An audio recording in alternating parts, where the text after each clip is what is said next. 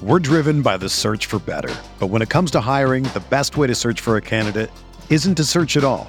Don't search match with Indeed. Indeed is your matching and hiring platform with over 350 million global monthly visitors, according to Indeed data, and a matching engine that helps you find quality candidates fast. Ditch the busy work. Use Indeed for scheduling, screening, and messaging so you can connect with candidates faster. Leveraging over 140 million qualifications and preferences every day, Indeed's matching engine is constantly learning from your preferences, so the more you use Indeed, the better it gets. Join more than 3.5 million businesses worldwide that use Indeed to hire great talent fast. And listeners of this show will get a $75 sponsored job credit to get your jobs more visibility at Indeed.com slash BlueWire. Just go to Indeed.com slash BlueWire right now and support our show by saying that you heard about Indeed on this podcast. That's Indeed.com slash BlueWire. Terms and conditions apply. Need to hire? You need Indeed.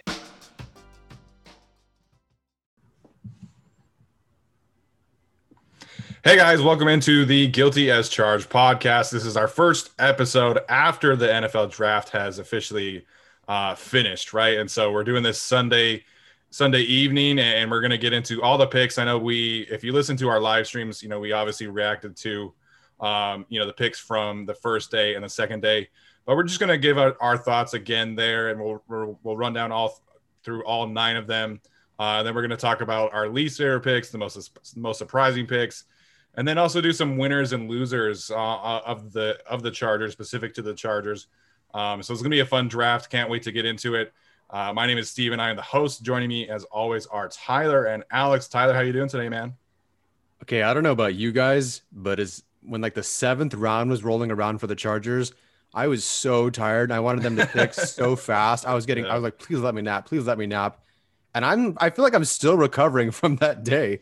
I don't know why. Like Friday or Thursday, I was up early and we were you know we are live streaming for five hours, and I feel like I'm still recovering. The draft was a little bit much on me this time. We had nine picks this time instead of you know what five picks last time. So yeah, it was definitely a marathon this time, but um, yeah, it was still fun. No, it was it was a lot of fun, and I was I was so tired on Saturday, yeah. and you know we didn't even stream on Friday. If we had done the the five hour stream Oof. on Friday too, I would have been I would have been done. Yeah. um, Alex, how you doing today, man? I'm doing pretty good, and frankly, my body is still recovering too because uh, I'm on the East Coast, so I had to stay up till like 1 a.m. Yeah. when we were doing those live streams, and usually I get up to go to the gym at like 4:30 or 5. Uh, so doing that is like the day after getting like three hours of sleep was not fun. Uh, but yeah, today I woke up at like seven and just said fuck it and actually slept a little bit.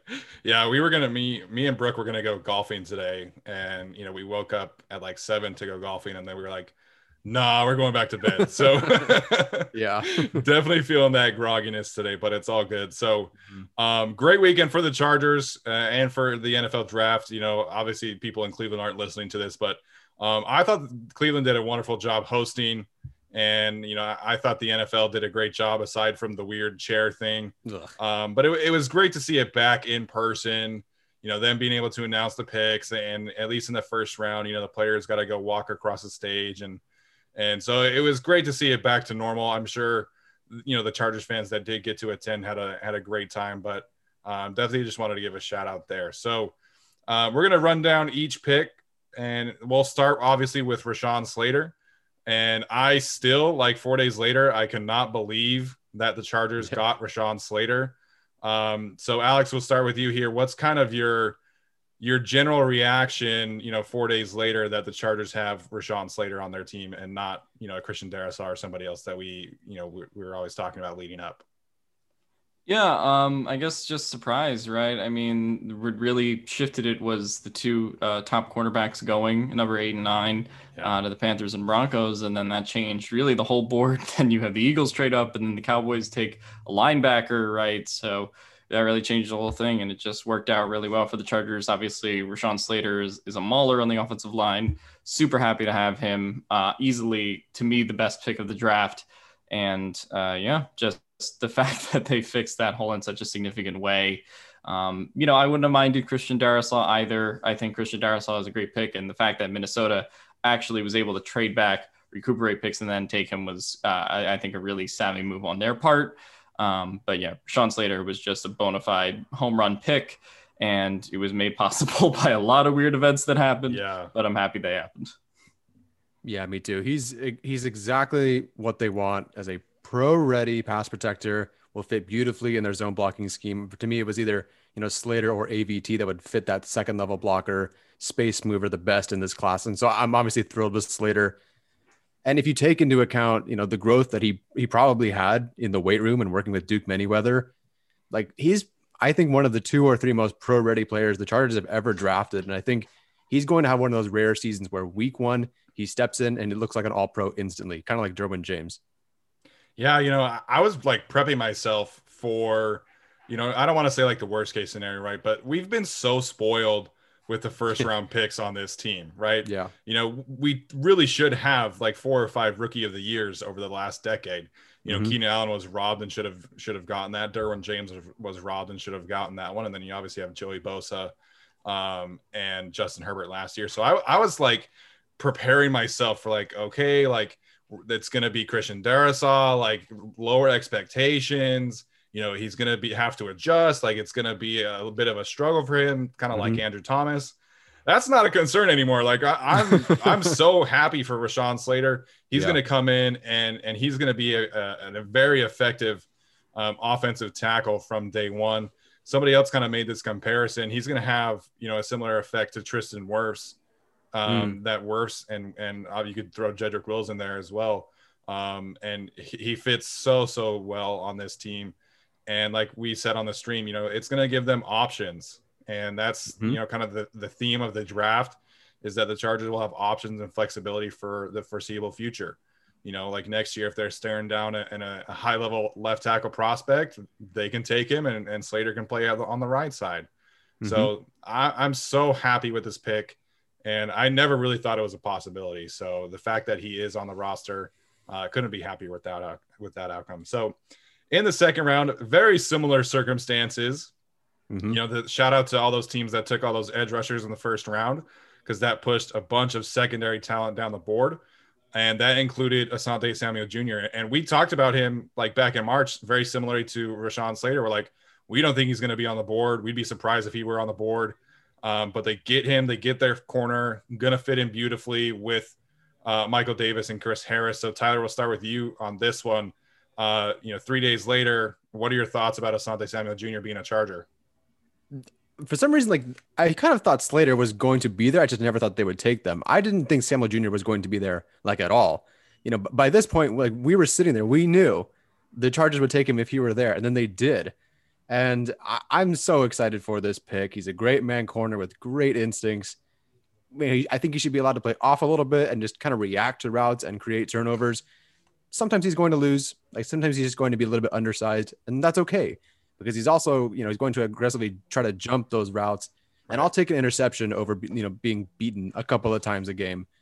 Um, like, you know, I think off the top of my head, defensive rookie of the year goes to, you know, guys closer to the line of scrimmage, you know, like a edge rusher, maybe a linebacker like Darius Leonard. But considering his name, his high profile, this defense being connected to Derwin James, like I think he's a sneaky candidate overall with the Slater and the Samuel Jr. pick, I hinted at this, you know, in the last time we talked. It if you can play football, you can play football. And you know, one of the things that that Brandon Staley said in his opening presser was, you know, history is important to us. I'm not really saying that like where I'm going is, is about history, but historically the Chargers, you know, say they have shown that it's okay to take guys who are really good at football but kind of awkward like Philip Rivers. And I'm not saying that these guys are like Philip Rivers, but I love that, you know, the Chargers did not make that mistake then. And they took a guy who, yeah, he's an awkward throwing motion, but he's a great football player. And they're doing the same thing here today with Staley, who appreciates history and is now taking these guys who, yeah, they're a little bit shorter. Yeah, maybe they can't do this, but they can do these other things really, really well. And so um, I'm I'm really excited for these two picks. I can't wait to get into the rest of the picks, but um, A plus for sure. Yeah, I, I, gave this pick an A. Uh, I think it's just a really solid pick. I didn't think he was going to be there uh, for sure. And I actually didn't watch day two of the draft live. So I was looking at it on my phone.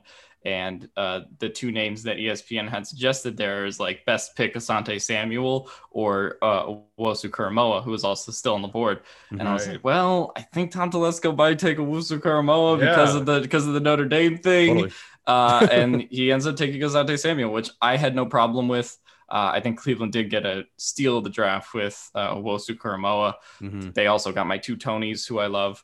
Uh, but I, I uh, Anthony Schwartz and Tony Fields. But okay. um, I was like, like what? sure, two Tonys. Um, but yeah, no, I the Asante Samuel pick was great. Um, and just the fact that Casey Hayward, you know, goes out the door and they get a replacement yeah. so quickly, and mm-hmm. you know mm-hmm. they didn't have to be like, well, let's take a guy in like the fourth or fifth round. You know, the fact that they got their guy right then and there, I, I think was just really impressive. Um, I know he's undersized, which is kind of what caused him to fall a little bit. Um, but I honestly don't have that many concerns with him. Like, again, he was playing against players that were bigger than him uh, on tape. So it's yeah. like, you know, he, he was able to handle that well. Uh, I think he'll do well in the league.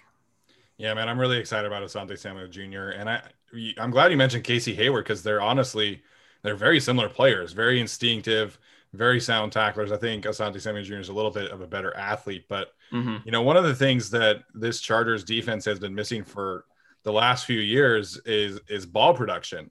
You know, Casey Hayward had that awesome first year with the Chargers, but then in 2018 they created a lot of turnovers, but in 2019 and 2020 it was not nearly good enough. And so adding someone like Asante Samuel Jr. that has you know proven track record of, of creating turnovers, be it forced fumbles or interceptions, you know, I'm really excited about that aspect as well. So let's get to the third pick, which I think some people were, were very surprised. I was very surprised. Um, but I really, really, really like the player, and that is Josh Palmer, the receiver out of Tennessee. Um, we kind of, we kind of alluded to this. You know, I think a lot of people kind of look at the receiver room for the Chargers and see kind of like a log jam, but I, I think adding Josh Palmer again gives them flexibility towards the future. And you know, you can take Josh Palmer, you can put him on the outside, you can put him on the inside. I think he is versatile enough to do both. Um, he'll he'll probably be mostly an outside player for them. Um, and if they lose Mike Williams, then they have you know Palmer right there, ready to uh, go forward. And so they also have Jalen Guyton and Tyron Johnson, who are free agents. So the three of them, I can't imagine that they're able to bring back all three. And so Josh Palmer is going to be able to be effective um, and he's in a really good situation. So I know a lot of people were concerned about, you know, the lack of production or the lack of, shall we say, hype leading into the draft. But I really, really like the player. You know, you turn on the games against Alabama and Georgia, and those were his best games against the best competition, really in the SEC. So um, I really like Josh Palmer, the player. I was very surprised that they took him, but you know, then you listen to Brandon Staley talk about him, and you know, you really understand why. So um, Alex, what are your thoughts now looking back on the Josh Palmer pick? Uh, I like the Josh Palmer pick at the time, and I still like it now. Uh, I think that even though some people might think it's a reach, maybe you could have got him at 97. Maybe you could have taken Dyami Brown, but I think for what the purposes of this team needs, there was no uh, receiver at that position that really fit what the Chargers need better. Uh, and you know, you talk about the games he's had against Patrick Surtain uh, all these other guys. Uh, I thought that taking a receiver in the third or fourth round was kind of the way to go. Uh, I had no problem with them doing it, even though it was a little bit early. Um, but yeah, I think he's going to be an instant contributor. And, you know, the fact that, you know, a lot of people say he's like, you know, replacement for Mike Williams, which I think he can be. But I think he's also a much better route runner instead of just being like yeah. the 50 50 deep ball guy uh, or like the guy who catches a ball and, you know, runs but I think he he uh, yeah, I, I just think he's a lot more versatile than a Mike Williams is. So I you know that's kind of what pops up on tape for him, uh, and I, I think they're gonna really use him well. Yeah, I don't know how much Mike Williams lined up, but you know Palmer lined up 15% or 20% of the time in the slot. So he, I think mm-hmm. he does have that more like inside outside than yeah than Mike Williams.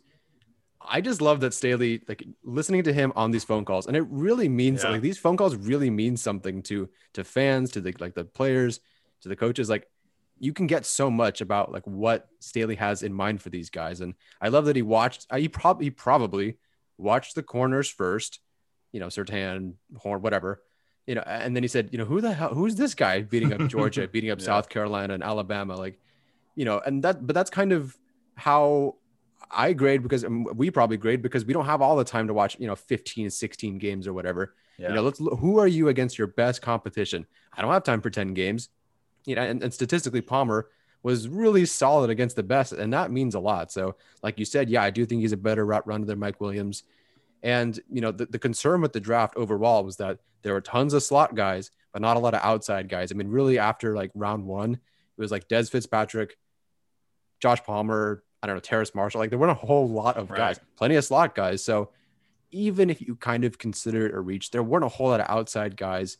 And you know, for a guy to go out and dominate at the Senior Bowl, I think it's a really the Senior Bowl played a lot of uh, held a lot of weight for Tom Telesco this draft. So yeah, um, I think it's a great pick, and it's a pick that I think will only you know get better as we watch him and grow over the years.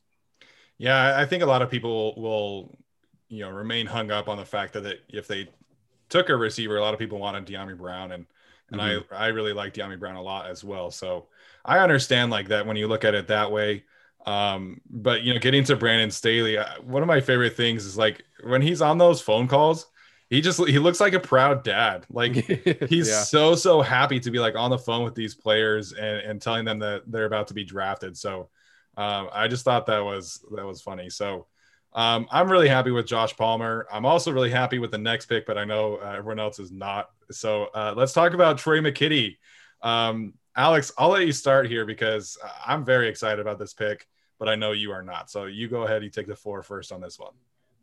So when we talk about the player, if you're just strictly talking about that, like I don't think it's the worst pick in the world. Um, it, he, like, look, he's a good blocker. Um, I think in, in kind of a limited fashion, it's like, all right, he can run some routes. Like, it's not the worst pick in the world, but I just don't see him as a third round talent. Um, I, I, think he was kind of a, if you get him in the fourth or fifth round, like, I don't have a huge problem with that, I guess.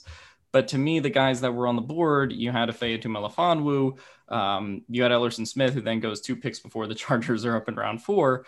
Um, and you also have someone like uh, Baron Browning. Like I just thought there were better picks uh, at that position at 97, and I don't know. He's a good blocking tight end. I think you could have gone for one later. I mean, Luke Farrell goes, I think, at the top of round five. Um, you know, not where I would have taken them. I think that's a little high for Luke Farrell, but Urban Meyer wants his football guys. Um, so you know that's that's it. He wants his football guys, and he wants guys that he recruited himself when he was a college. yeah, yeah. Um, so I don't know. Look, I I think Tre' McKitty is a good blocker. I think he'll contribute for the team, but at that position, I just think he's kind of a bit of a limited athlete. I know his FSU tape is okay. At Georgia, I just thought he was kind of very stiff. Like I, I did not think that he popped on tape that much. And like I know that Steven was trying to be like, well, if you wanted Tommy Tremble, then Tre' McKitty is still Tommy Tremble. But like, I looked at your big board, Steven, and you had Tommy Tremble at 64, and Tre' McKitty was not in your top 100. So if you want to say that there wasn't a difference there, I think there was a difference there in terms of the type of athlete and the type of player you're getting. So I don't know. For a top 100 pick, I just thought Tre' McKitty was a bit rich. I'm sure he'll be an okay blocker, uh, and and I have no problem with him on the team. But I, I just I think 97 was a bit too high for me. Yeah, so you know the Tommy Tremble thing, I said basically, I didn't say they were the, the exact same, but you know, well, they're I more gave, than 36 spots different.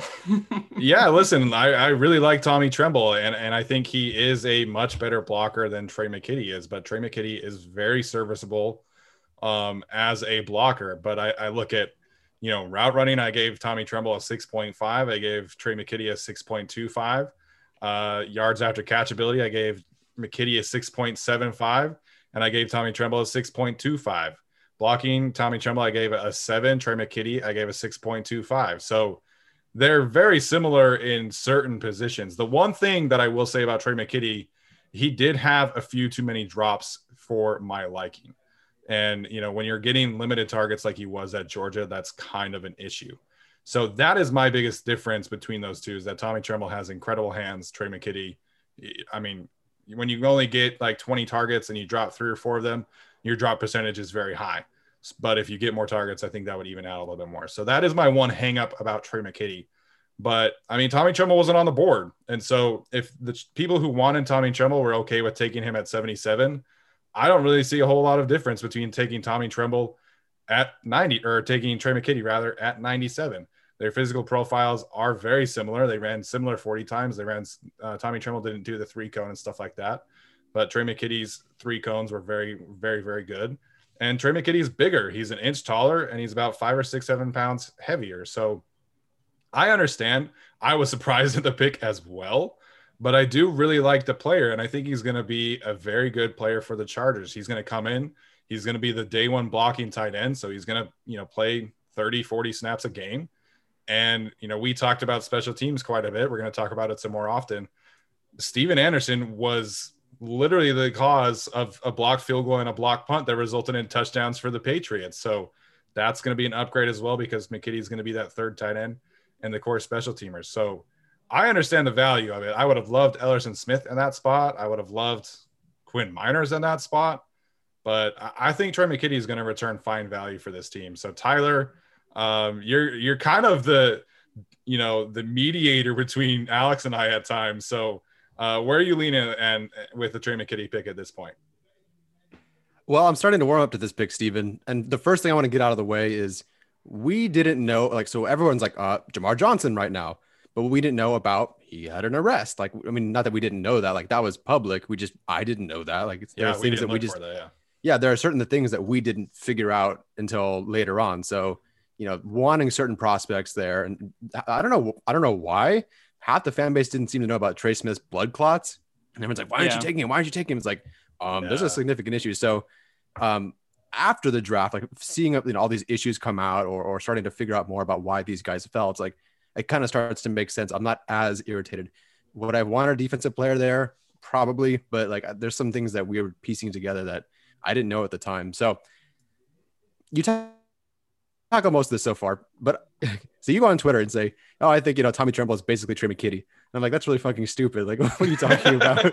but then I'm like, you know, Steven's not fucking stupid. Like, like, there's something here, I'm sure. So I had to look into it. And the more I thought about it, it's like, I kind of get it. So the difference between Tommy Tremble, the blocker, and Tre' McKitty, the blocker, it's actually really close on pro football focus. I like, I know people are like, please.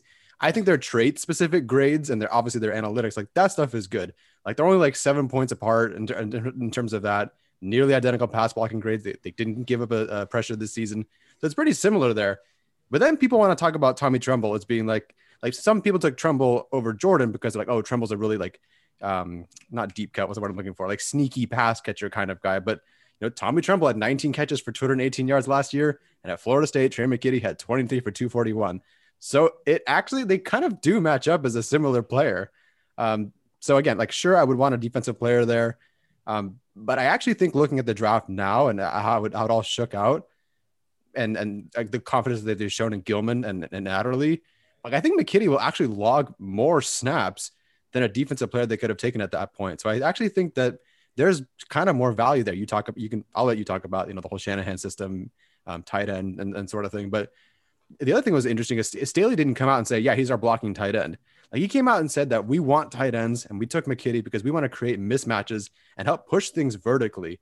You know, and, and the Chargers, in my opinion, were at their peak offense in Jacksonville what when they were facing um not facing Jacksonville when Virgil Green was on the field and and if McKitty can reprise that role and take on that many snaps and be a significant contributor right away um I, I don't think it was a bad pick like 97 you know the more I the more I look at it the more I read into it the more it makes sense again probably still wanted a defensive player this is not right. my favorite pick of the draft for sure but I totally get it I think he will take he will log significant snaps and um, yeah, there's, there's a lot of value to this pick for sure, but maybe it'll totally bust. I don't know. yeah, so there's like a lot of value, but uh, Virgil Green was drafted in the seventh round, uh, not the third round when he was originally drafted. So I'm just saying, if you want someone to fill that blocking role, you could get them later in the draft, and, and that that's mm-hmm. just my case um, with the pick. And you know, look, I know that you know other things came out about other prospects. I didn't read a report about you know Quinn Meinerz robbing someone on the street. Um, so you know until I see that, I would have preferred at the pick. Well, that's, that's true. He's white from Canada. Everybody assumed that he was just really nice. Yeah. Um, so look, I mean, I, I, I don't hate the pick. Um, well, that's a lie. I would give it a D, but um, but I he can contribute. I have no problem with that, but it's just like I, I just am not seeing the the athlete that you guys are seeing on tape. I I think he'll play a good role blocking, but I don't know. I, I can't get on the board with him at 97. to be clear, I, I am not saying that like this was an awesome pick. Like I love this pick. I was very surprised, and you know, going back, you know, I probably would have, you know, taking Ellerson Smith at 90 at 97 and taking Tre' McKitty at 118. Like especially because I'm not the biggest fan of the next pick. But in terms of the the Kyle Shanahan offense, like the blocking tight end is extremely valuable. And I know that you know George Kittle was a fifth round pick, and Ross Dwelley was a seventh round pick, and Virgil Green was a seventh round pick. But if if they loved a player and felt like he wasn't just going to be a blocker, which I do think is the case, then it makes sense to take him there. I, again, I don't know the value either but I can see why they wanted to take Tre' McKitty there because they're they're going to need a blocking tight end. They don't have one on the roster. Jared Cook literally does not block at all. Uh, Stephen Anderson is a lousy blocker, and I think Donald Parham can develop into a good blocker because he's six eight and he's massive, but he's not there yet. And Tre' McKitty is. So I understand like what he's going to do, and he's going to play a lot uh, at least as a blocker. But but yes, I agree. The value of it was was not great. So I'm not giving it a D, but I understand the, the gripe about the value. So we're driven by the search for better. But when it comes to hiring, the best way to search for a candidate isn't to search at all. Don't search match with Indeed. Indeed is your matching and hiring platform with over 350 million global monthly visitors, according to Indeed data and a matching engine that helps you find quality candidates fast.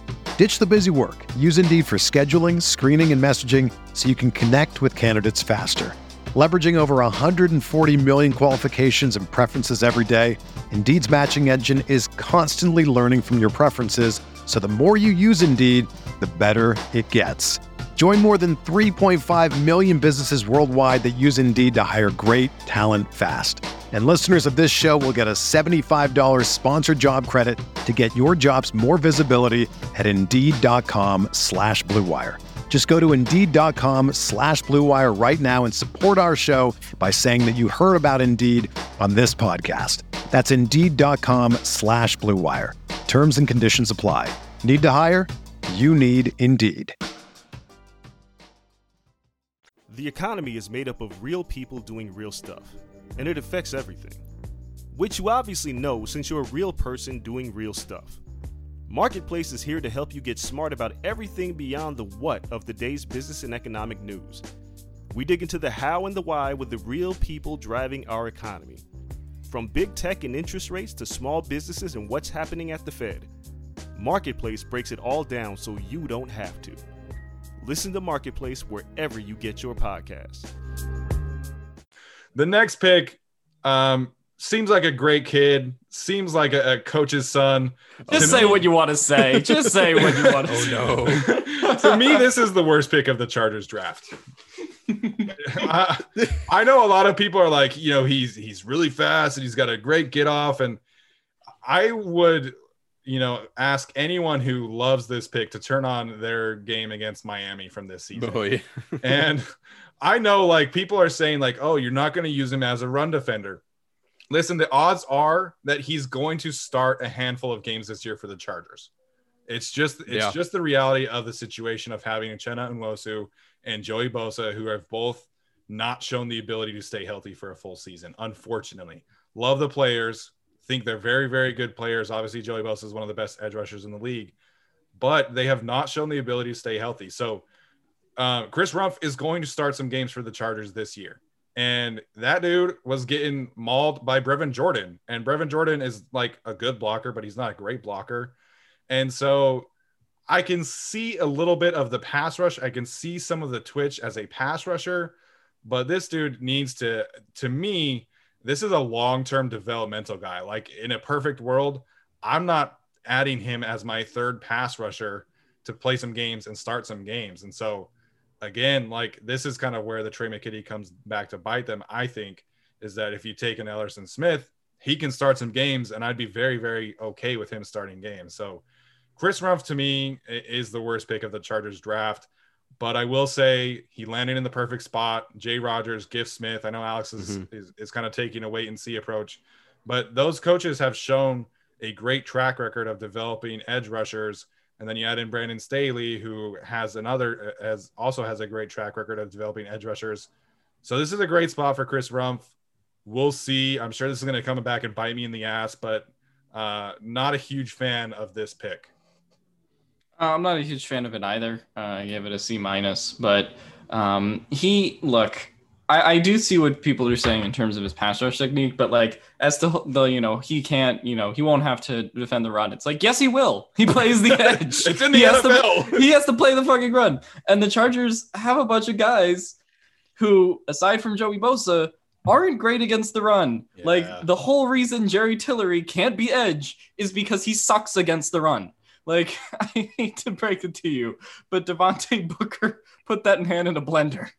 Um, yeah. So I, I, I, don't know. Look, it, it's not a bad developmental pick, but again, right. it's one of those things where if you took Ellerson Smith the pick prior, and then you took, you know, I don't know, Chris Rumph later down the draft as, as a developmental guy, I wouldn't have hated it.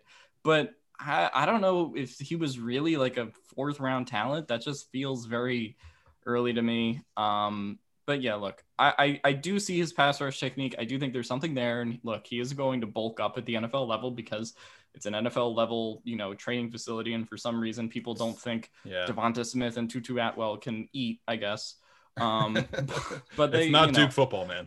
Right. Yeah. They, they can all eat. It's an NFL facility and they'll, you know, he'll gain weight. But um, I don't know what I saw on tape. I, I just, I feel like he's maybe two years away from like really being a serious um, NFL player. And for you know what the Chargers needed at edge in this draft, I think they needed someone who can be a more right now rotational contributor. Right. And I think they got a guy who will be that, but I don't know if he's ready to.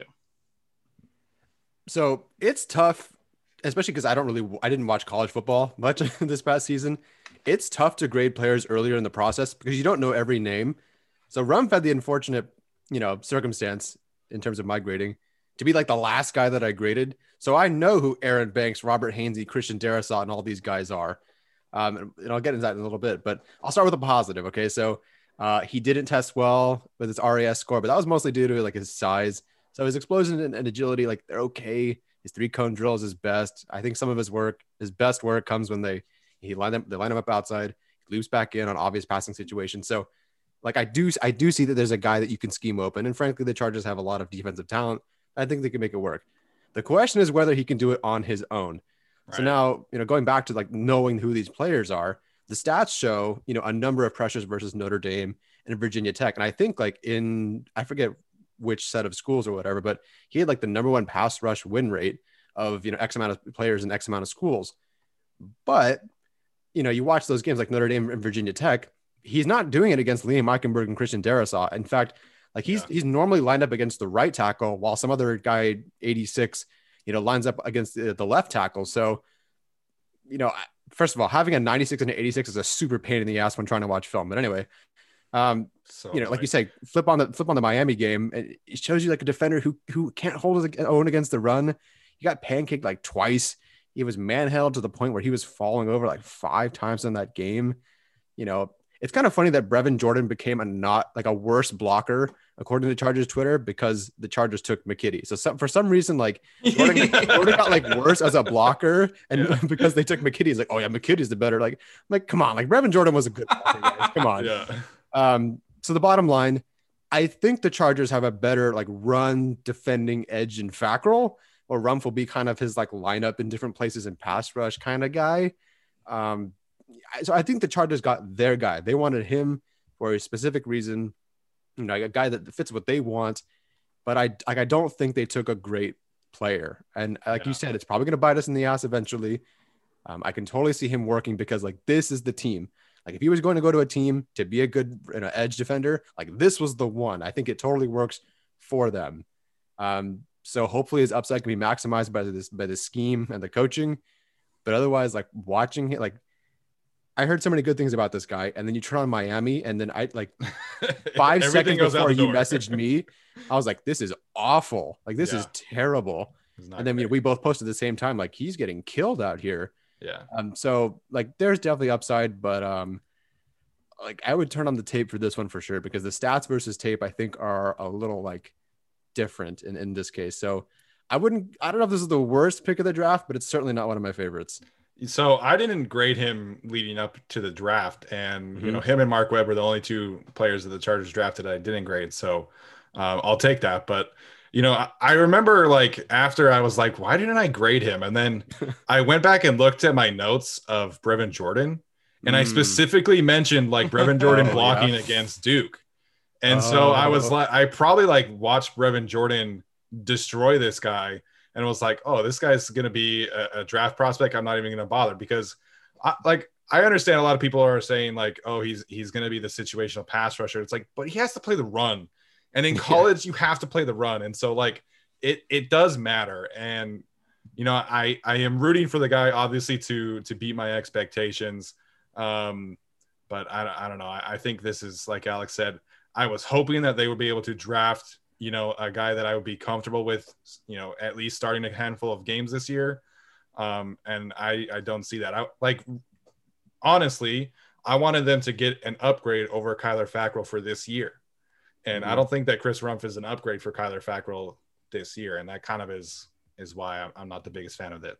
Yeah. Um, Alex, any final thoughts on Chris Rumph before we uh, move on to the next one? Um, yeah, I mean, basically what you guys were saying. I don't think it's a terrible pick, not as bad as one that comes later. Um, but I do think that it's it's it's an all right pick for what it is. To me, this is just a byproduct of they should have probably gone edge in the third round, and then that would have kind of solved a lot of the problems there.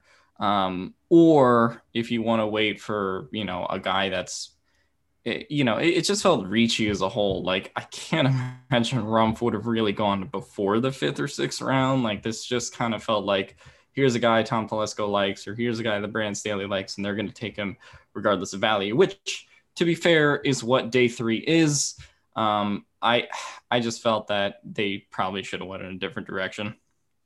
Yeah. So we'll see. Like I just have this like weird feeling that this is gonna be like the one that bites us in the ass. So we'll see. But right now, I, I, I have a hard time seeing the vision, and so like we'll get to Alex's least favorite pick, but I, I can at least see like the vision of that pick, and you know we'll we'll have to see how that one pans out. But um, the next one, the Chargers in the fifth round get one of my favorite players in the class. You know, in general, in terms of day three picks, I think this is one of the best picks that any team made, and that is Brenden Jaimes, the offensive lineman out of Nebraska huge fan of this pick. It, it gets the Brandon Thorn and Duke Manyweather's uh, stamp of approval. So those guys really know their stuff um, about offensive line. And so 40 consecutive starts for the University of Nebraska. I know Nebraska is not like uh, what it used to be, but that's a huge deal, especially when, you know, in a year where there's so much uncertainty.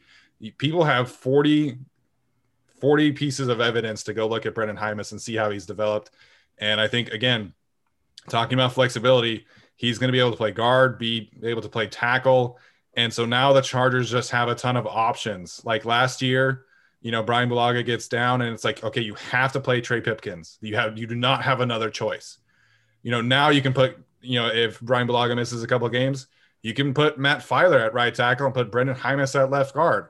Or you can put, you know, Brenden Jaimes at right tackle, or you can put Trey Pipkins if you want. Um, so I, I'm a huge, huge fan of this pick. Uh, I graded him as an offensive tackle. He was number 15 on my board as an offensive tackle, um, right behind uh, James Hudson and Walker Little. So, big, big fan of this pick. Getting him in the fifth round, um, it, it, I think, is a wonderful, wonderful va- value selection for the Chargers. Tyler, your thoughts? Oh, okay. I thought I was going after Alex. Oh, okay. Um, listen, I I don't know how you guys feel about this, but one of the concerns I had for Slater was I really hope he gets like a full shot this year at tackle. Like I hope it's Yeah. not like like Dan Feeney was yanked around like you know center guard. Not that there's like a huge difference, but you know he was kind of yanked around there. You know Trey Pipkins in and out, in and out. You know different sides or whatever. And so I hope Slater gets his full shot. And taking a guy like Hymus, it's Hymus, right? Mhm. Yes, yeah. Okay, God, I'm gonna mess this up. Uh, taking a guy like him that like you can plug him wherever like the hole ends up instead of making Slater like kick to an inside or go to right tackle. Like let him stay out at left tackle, um, and, and make it work sure. there. I love the fact that like you said he has 40 consecutive starts, um, and the fact that like he wasn't injured. I think generally this class overall, outside of McKitty's like 2020 knee issue, and I think Niemann had a thing back in 2018. But otherwise, it was a pretty clean class as far as injuries go, and I think that's really really important too. Um, so, like you said, anyone who knows anything about offensive linemen thinks this guy's a legit steal. Um, so I'm going off their word. I have not watched him. He's the only one I haven't watched yet. Um, but I actually think I agree with you. If if it shakes out like it should and like it sounds like it is, I think this is the best pick of day three, uh, kind of by a lot. Alex, your thoughts? Yeah, um, I, I think it's fine. I still have to pronounce his last name correctly too because I've been saying Brendan James for the last day. Yeah. Um, but um, I, you know, he, is. I mean, obviously all Big Ten, forty consecutive starts, like, you know, and also you know, Wisconsin is is famous. Uh, or sorry, uh, Nebraska is famous for you know pretty good offensive lines, uh, rushing attacks as well. So I think um, you know this is a solid pick, uh, and it builds depth on the offensive line. Like I kind of thought Slater was going to be the last offensive lineman they took. That, that's sort of the that sort of the vibe it felt, and so I thought that they should have taken another guard or tackle later. Um, I'm kind of impressed that they did. Uh, good job, Tom Telesco. Uh, this is one of the the one day two day three pick I like. Um, and I, I, I like him uh, and you know was really good at the senior bowl uh, from from all the clips that you see. So I think this is a you know quality depth guy, potential future starter, and I think that's kind of what day three, you know, after you kind of fix your offensive line, that's kind of what day three is all about. It is, and I'm not gonna lie. I thought that once they passed, you know, once they took Tre' McKitty, I was like, okay, there's the, the second blocker that they're taking, and the Yeah. only second blocker. So, um, but he certainly fits. You know, like Brandon Staley wanted to. You know, he's been saying they wanted to get bigger, and you know, Brandon Hymus is six five. He, he's a little on the light side, but I think obviously, like, you know, we were saying earlier, he can bulk up. Um, you know, he's got a very explosive uh, RAS score as well vertical jump of 30 inches, broad jump of nine and four inches, um, a 4.51 shuttle, and a 7.5 three cone, both of which are, are you know graded as elite. He didn't run a 40 time uh, at his pro day. I, I think he had like a hamstring strain or something like that. So um, don't know what that one was, but very ex, you know Hmm. explosive athlete, and I think he'll be able to add a lot of versatility and frankly stability. Like the Chargers didn't need to hit like home runs in terms of offensive linemen in this class. Obviously, I think Rashawn Slater is that. But Slater and Hymus are two very safe, technically sound players, and that's really what the Chargers needed. They couldn't really afford to take on some long-term developmental projects because they already have Trey Pipkins in that regard. Um, so they've got these two players who are very safe, will contribute. I think that you know we were talking about players who could challenge Oday Aboushi and like legitimately challenge him. I do think Hymus could do that, and so I I expect Oday to win the job because obviously he's got more experience. He's a veteran player. Um, but it, if Hymus has to start four, five, six games this year, I feel very comfortable with him doing that. That's good to hear. One thing I just want to add real fast. When I saw that you had graded 50, you know, a total interior offensive linemen and tackles, and the Chargers had taken one and the Rams took zero, I'm like, oh my God, Steven graded 50 dudes, and the two teams that he kind of talks about, there's only one only one player. So I was so happy that they took a second one that you knew about. So I just want to throw that out there. I'm so happy. Two out of 50, not bad. I know the freaking Rams, and they needed an offensive line like They bad. did. And Yeah. uh, shout out to them and the Packers for fucking it up and letting the the freaking Chiefs getting. sorry, I'm trying not to cuss as much. Um, but they allowed the freaking Chiefs to get Creed Humphrey, which I'm still pissed about. Mhm. Um, all right, so this is the one pick that we got right on our mock draft. Um, so shout out to Tyler for actually making that selection.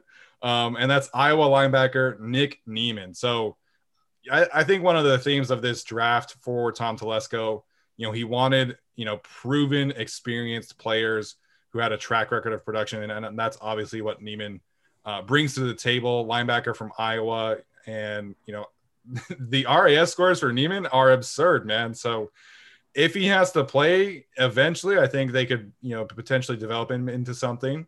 Um, but he's got special teams ace written all over him, which uh, the Chargers obviously needed. So Tyler, uh, this was your your pick. He was my I pegged him as my sleeper linebacker. So uh, what are your thoughts about Nick Niemann here? I'll be honest. When we did that mock draft, I wasn't taking this super seriously. like, I, like, I, I did like there was reasoning for it, but I was like, eh, you know, Niemann, like that's just kind of funny here, and it worked. It did. Um, man, I was so close to taking Samuel Jr. here. I would have nailed this draft. Um, like I'll, we talked about him already, but I, I, had no idea who this guy was prior to you mentioning in the chat before we recorded our linebackers episode. So I did a Google search, and you get this corn-fed looking dude. I'm like, okay, he's one of those guys you know, works hard, you know, first guy in and out. Wait, was he ran a 4.4540? Like, yeah. what are you talking about? He's the 21st best RAS score of the past like 25 years. And you flip on the tape and it's like, wait, what? This dude has range. He can kind of cover. But what I love about, as I did, you know, a little PFF kind of search uh, before the show, what I love about this and his special teams potential, and the same thing with with Mark Webb. Nick Niemann has the second lowest missed tackle rate of all starting linebackers from Power Five schools. That is going to be incredible on special teams without a doubt. Um, Webb also has you know one of the lowest missed tackle rates in the country for his position. You know, like like for reference, Jamar Johnson's missed tackle rate was 26.5, Niemann's is 3.9, and Webb's is five. So putting those two guys on your special teams as your gunners or whatever they you know whatever they do with them probably has to be gunners. Um, like I think that's that's really great. What a great way to improve your special team. So like I think sixth round was pretty much where people had him projected. Like he was like a 200, like early 200s kind of pick. And they got him at 198 or whatever it was. Like, I think it was a good spot. And I'm, I'm happy with the pick, honestly. Yeah. Um, so when I first heard the pick, I was kind of initially lower on it. Um, I think I gave it like a C minus. I'm kind of mm-hmm. feeling B minus now. It was all right. Okay. Um, I, I, didn't hate it. I think the special teams contribution stuff is legit with him. Yeah. Um, and I think they need depth at linebacker because obviously Kyzir White uh, and Drue Tranquill are coming off of, uh, well, you right had COVID and other injuries last year. You know, Tranquill was coming off of the season ending injury in the first game. Yeah. Um, and obviously the season's going to be 17 games. So I think you need depth at linebacker. And, you know, he helps out. Uh, I hope he doesn't have to really play a lot year one, but the nature of the Chargers is that Chris Rumph yeah. and, and, Nick Niemann are probably going to start by week five, and Jahleel Addae will be re-signed because they didn't take a safety until round seven, and when they did, it was a nickel. But um, I, uh, I, look, I think the pick is fine, um, though. I'm not going to act like I wasn't disappointed when it's pick 185 and I'm like, all right, they're going to go safety. Here comes Hamsah Nasirildeen. And then the Jets yeah. take him with the very next pick after they pass on. Um, and that's one of the other day three takeaways. Like, I, I get that they took Mark Webb, but I mean, we could kind of get into this now, I guess, with the safety stuff. But I just feel like they're relying on too many things to go right. Like, I get that they're yeah. showing confidence in Adderley, and I have confidence in Adderley too, relative to you guys. But you know, relative, you know, expecting him to improve, expecting Derwin to stay healthy, and expecting Gilman to be playable, like those are three things that I think are kind of tough to really like expect, even though you want them to happen. So I kind of wanted them to take a safety earlier, but again, in Niemann relative to where he was drafted in terms of value, I don't mind it. Yeah, in terms of like winners and losers, which we're going to talk about, I, I think Alohi Gilman, like I know everybody was saying like, oh, they're not taking a safety because they really like Nas. Like to me, they didn't take a safety because they like Alohi Gilman, and I don't know how much that should be a thing. Uh, but you know, I'm obviously not in the room with them, so we'll talk about that in a second. But it, it is it was very surprising. Like to me, the biggest surprises of the Chargers draft were first that they didn't take a Notre Dame player, and second that they waited until the seventh round to draft a safety. And so, um, I do like the Nick Niemann pick, but the way that the safety board is playing out, and they could have taken a safety at any point in the class. And I know you know we've kind of had this talk of like really how how important is it to have a third safety to me i, I think it's very important um, someone kind of mentioned the idea of maybe Kyzir White playing some safety for them uh, which i think is a very interesting idea if he's able to stay healthy first and foremost um, but yeah nick niemann i think is going to be a fine special teams pick Um, the next one, Larry Rountree, was another surprise. The running back out of Missouri. I did pick him as my sleeper running back, so I like him as a running back a little bit more. Um, but given the players who were on the board, I was I was definitely surprised. Um, and then he went out and said in his press conference that he takes special teams personally. And I was like, okay, I, I get why they took him then because you know they're looking at Joshua Kelley, who was awful on special teams, and going, okay, maybe we can get Rountree to challenge him or challenge Justin Jackson. And if not, then we have a really good special teams player. And so I know Alex is going to kind of shit on this pick, but I I kind of get it. Again, I, am surprised, and I wouldn't have taken him there, but at, at, least I can like see the vision of him on the active roster, contributing on special teams, maybe challenging Justin Jackson or Joshua Kelley. So I kind of get it. Again, I don't love this pick. I'm not saying it's a great pick, but I kind of get it. Alex, go ahead. This pick fucking sucks. Um, and I'm just going to be brutally honest with you. Like, just resign Kalen Ballage if this was going oh, to be the running back pick. All right, oh, he's gosh. Kalen Ballage. He has a 2.8 RAS score. Like, look, I get special teams value, but like, I don't fi- think that you fix special teams by overdrafting special teams players. Like you were saying, well, Alohi Gilman wasn't good on special teams last year. Guess what? They reached for a Alohi Gilman last year. We know that. And now he's expected to be the number three safety on the roster.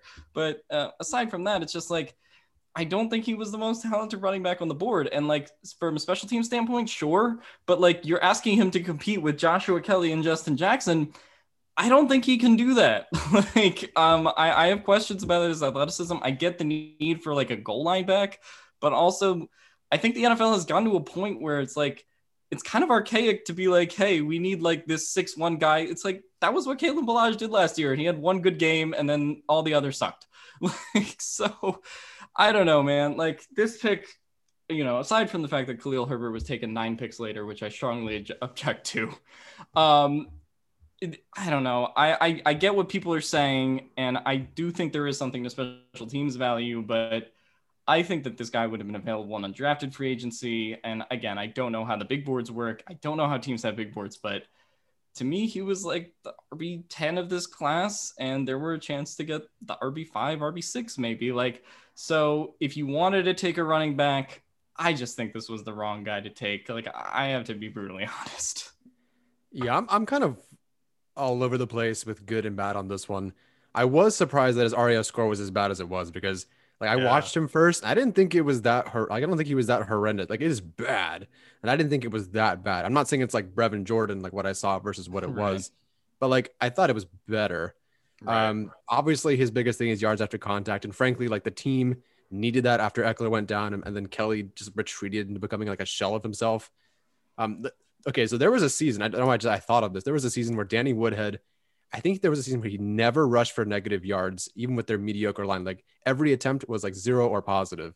Hmm. Um, and so I think the Chargers kind of need a guy who can do that consistently. And Rad Rountree kind of doesn't bring that to the table. Um, he did have the most or the fourth most zone rushing attempts among you know backs from the Power Five. So that kind of fits what they're going to do. And of course, you said you know special teams, personal protector. Joshua Kelley was awful at that and I think Joshua Kelley is legitimately in danger of being cut um, because like his north and like Rountree's north and south kind of reminds me of him, and they're like almost identical in they're terms of height and players, weight. Yeah. Like the physical profile is very very similar. Now, why would you redraft Joshua Kelley? Like I don't know. Like, but at least you took him in the sixth round, and you know, with your, your fourth, second yeah. pick, not the fourth round, which was worse. Um, so if Kelley loses his job on special teams, it could get ugly. But like then the counterpoint, like Alex is talking about, yeah, he does create guard, yards after contact, but like those yards after contact, they don't rank all that well.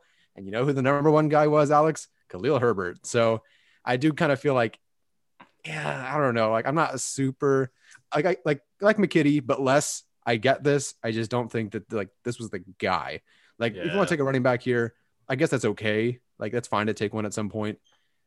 But like you just kind of redrafted Joshua Kelley, and that didn't really like work out so far. Yeah, no, I, I, totally get the criticisms, and I'm not going to disagree with them. Mm-hmm. Um, I liked his film, and I liked him as a player. Um, mm-hmm. and, and, I do kind of see like his role as a special teams player. Um, but I, I, definitely don't agree with like as a running back taking him over Khalil Herbert or uh, I don't know who else, which other running backs were still on the board. Um, Hill. Kylin Hill was still on there. Okay, so, um, yeah, so I had Herbert and Hill right back to back from each other. Um, I had Rountree as RB nine, so I was a little higher on him than than some other ones. I only graded 15 running backs. Um, and, and, just for reference, uh, Chris Sims had Javian Hawkins as uh, number three on his board of running backs ahead of Najee Harris and Javonte Williams.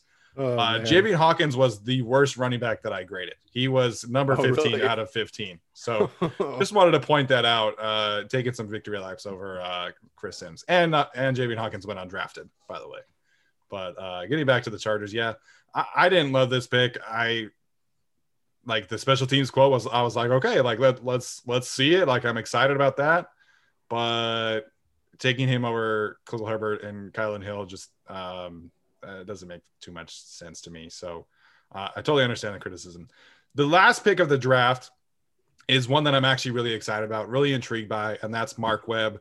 Um, he was announced as a safety. He played some corner, mostly mostly a slot guy. Um, but uh, you know, you turn on his tape, and I, I see someone who I think could legitimately play safety. I know Brandon Staley said that they kind of view him as like a big nickel. Um, but you know, he, he's not super fast, and that showed in his RAS score. I think he ran like a yeah. four six, like a like a high four six. Um, and that definitely shows up on tape. You know, he gets burned a little bit deep sometimes. But I, I yeah. see a player who reacts well, he's smart, has a high football IQ. You see his size and his length on on tape as well and for the most part, he's a very good coverage guy. Mm-hmm. And you know, he's he was one of the few guys that did not get destroyed by you know, um, frick, I'm forgetting his Kadarius Toney. He did okay on Kyle Pitts relative to guarding Kyle Pitts. Um, yeah. and he, I think he played really well as a big nickel in what Georgia was asking him to do. And so, you know, he's another one. I was surprised that that's the kind of the safety that they were going to take. Um, but I'm very intrigued by Mark Webb. And you know, one of the quotes that Brandon Staley said that really stuck out, that really uh, stood out to me, is he said that they consider themselves a DB factory. So they clearly see some special traits in uh, in Mark Webb, and and I'm excited to see how that pans out. So this one, to me, is the second best pick of day three after uh, Brenden Jaimes. So I'm I'm I'm a big fan of Mark Webb uh, going forward.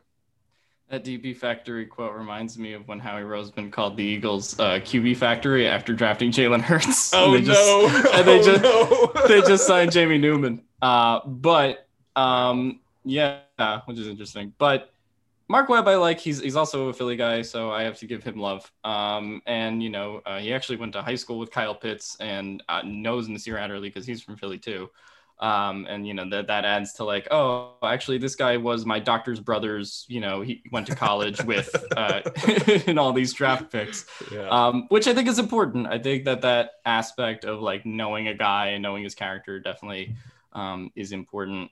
Mark webb i actually uh, like a little bit. He is probably you know going to be a special teamer that's fighting for a roster spot kind of because they did take nine picks and they have 10 uh, UDFAs too. So um, that's going to be something that'll be interesting.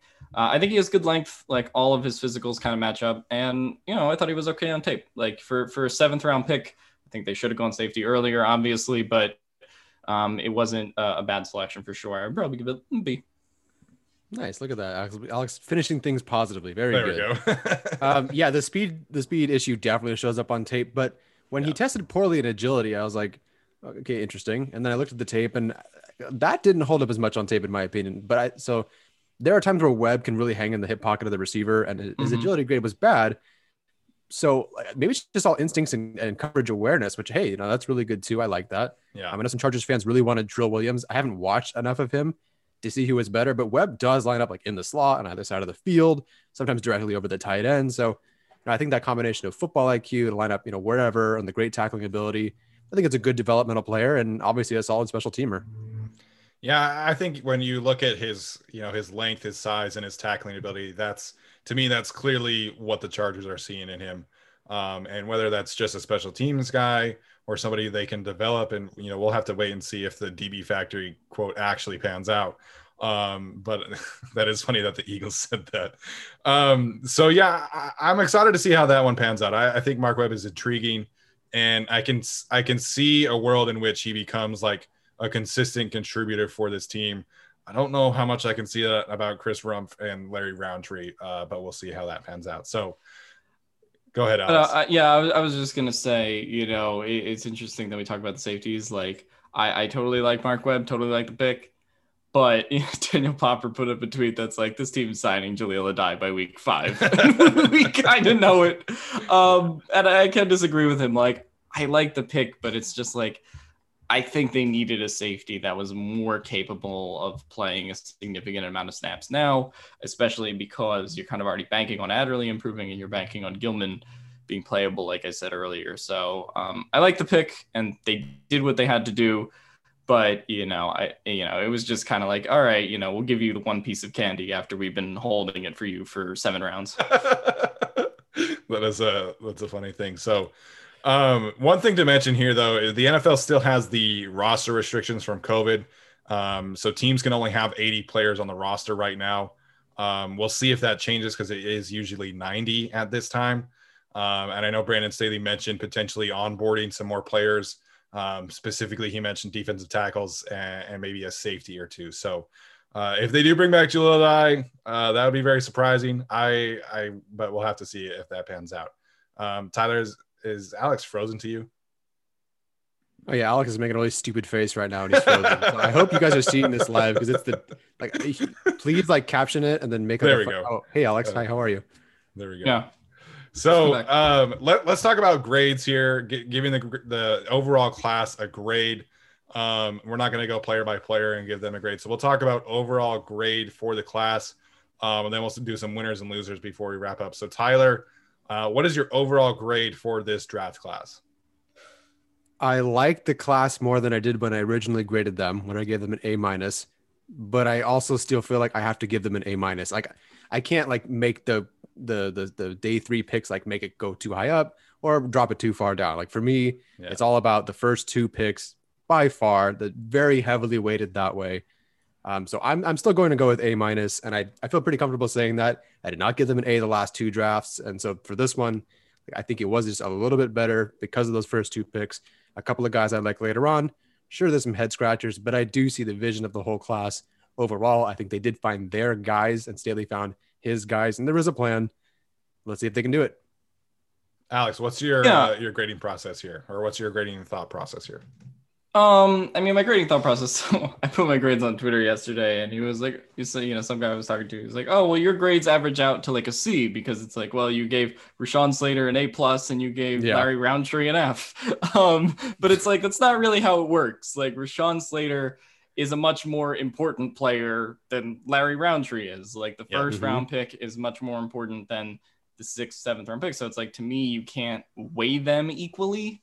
Right. Uh, so even right. though you know if you literally took all my grades and you probably would have been a C, but it's like they nailed the first three picks to me, and they got uh, Brenden Jaimes, who I think is a good future 100%. depth guy. Um, so I think nailing those first three picks and getting three consistent, uh, you know, starters from day one, like I think that's just crucial. Um, so to me, I give it an A, minus. I'd probably lean between that and a B plus. Um, but I'm not going to be a bitch today and give it the lowest grade out of all of us. So I'll say A minus. Um, you know, that's surprising. um, yeah, I, you know, questionable day three picks, um, l- yeah. like I said. But to me, the fact that you got Slater, Samuel, Palmer, um, that's just it's so huge uh, in terms of this team. And I think Daniel Jeremiah said this on Twitter. It's like, well, if you get three good starters, right, that's a good draft. You get four, that's great. And I think they're kind of at like three and a half, you know, good yeah. starters. That's that's sort of depending on how the rest of the class um, pans out. So that's kind of yeah. the over under number.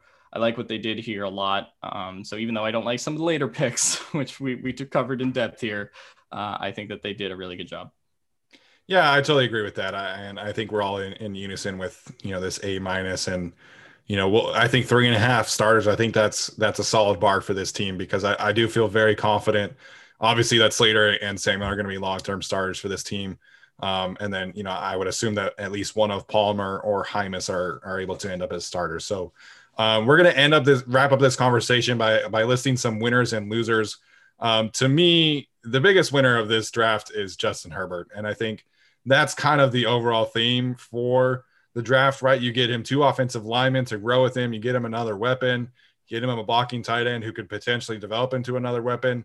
So Justin Herbert has to be very happy right now, and I think he is the biggest winner of of the Chargers for the draft class. Yeah, absolutely. And yeah. the entire offseason, really. Sorry, Alex. Go ahead. No, no, you. That was it.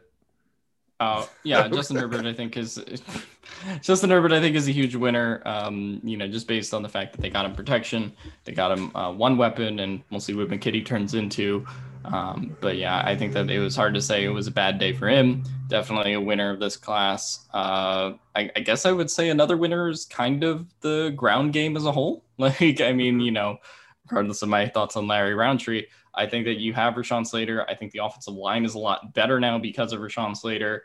Um, and he can get to the second level. So, like the fact that you had that, I think the run game is going to look a lot better than it did this year. Yeah. Yeah. So, uh, to me, the biggest loser uh, is going to be Brian Bulaga. I know that might be a, a little bit of a surprise for some selection, but I I know that they have an out for him next year. I, I don't see a world in which Brian Bulaga is on the roster in 2022. Um, I think he's going to struggle with some injuries again just because he is, you know, a 34 or 35 year old player.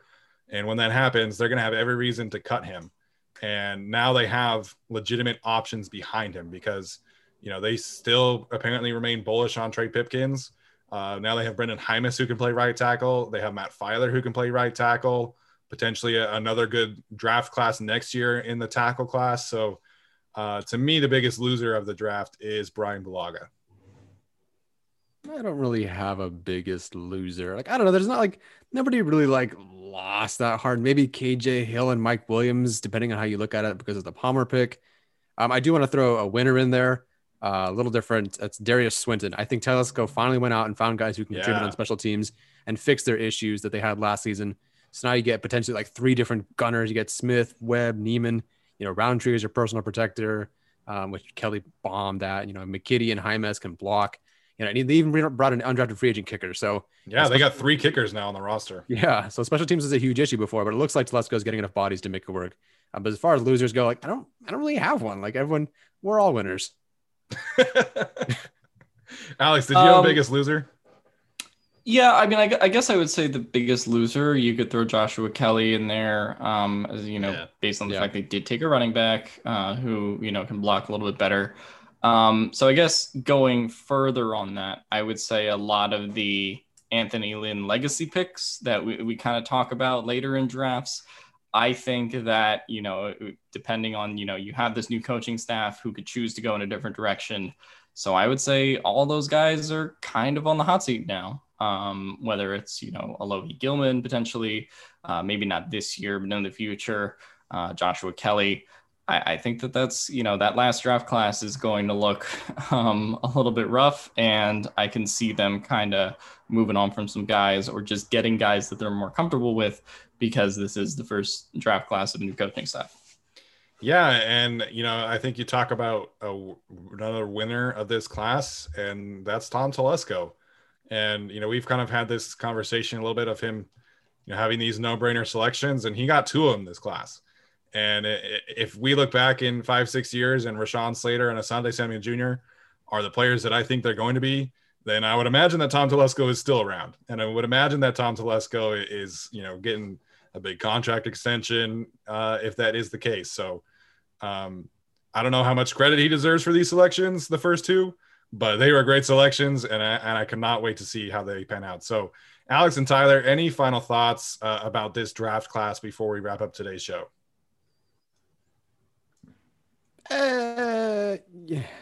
Look, I know they fell into his lap. I hate the whole thing that Telesco, you know, does it shouldn't get credit because guys fell into his lap. You still have to make the decision. Like you could be the Raiders yeah. and be like, should I take a really good player or not a good player and make yeah. the wrong decision? So, like, yeah, it was probably really easy to take Slater, but you know, Telesco could have gone, well, I like taller guys who are not as good, but they fit my height, the requirement. But no, he took Slater you know, they could have reached and taken, I don't know, I don't know. Tyson Campbell went the first pick of day two, right? Or day, yeah. was it? Okay, he was yeah, the so first pick of day two. Yep. Insert corner's name here. They could have taken a lesser corner, and they didn't because even though Samuel Jr. had his, you know, issues, they went with that guy. They could have gone any other direction, and they picked the exact right guys.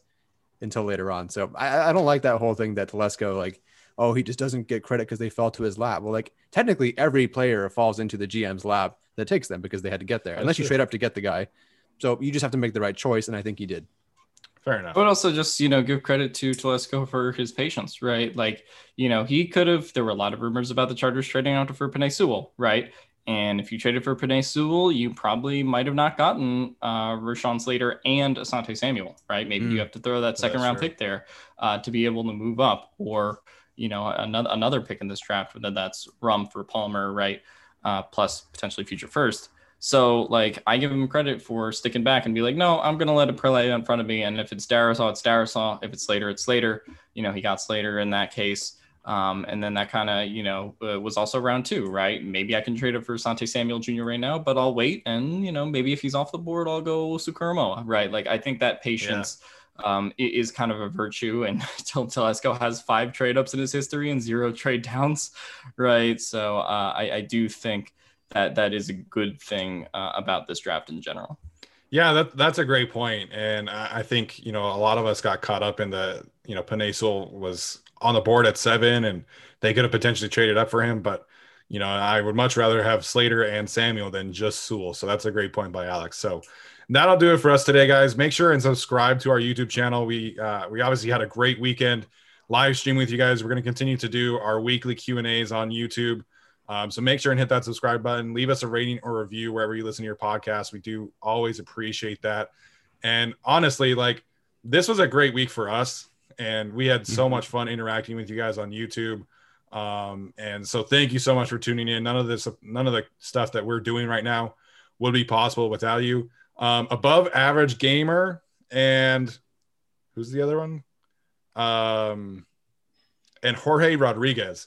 I need your guys' shipping info because neither of you sent me a DM on Twitter or anything. So uh, the two of you, please respond to me somehow so we can get you those Oh. two giveaways. Do you I have, one of them? above aver- I have above average gamer already. Okay, well then we go. Then we're just missing Jorge Rodriguez. So Jorge Rodriguez, if you're listening to this, please uh, message us somehow. All right, guys, that'll do it for today. Thank you so much, and we'll see you next time. Everyone is talking about magnesium. It's all you hear about. But why? What do we know about magnesium? Well, magnesium is the number one mineral that 75% of Americans are deficient in. If you are a woman over 35, magnesium will help you rediscover balance, energy, and vitality. Magnesium supports more than 300 enzymatic reactions in your body, including those involved in hormonal balance. From functional medicine doctors to mental well being and female hormone experts, we all know that magnesium is the one mineral to improve all aspects of well being and health. But which one? Magnesium Breakthrough from Bioptimizers, the trusted choice recommended by leading experts with seven best absorbed forms of magnesium to ensure your body receives the support it needs for overall well being. Go to bioptimizers.com slash balance today and use code BALANCE10 for 10% off. Support your journey to wellness at B-I-O-P-T-I-M-I-Z-E-R-S dot com forward slash balance. Magnesium Breakthrough from Bioptimizers, your foundation to optimal health and vitality.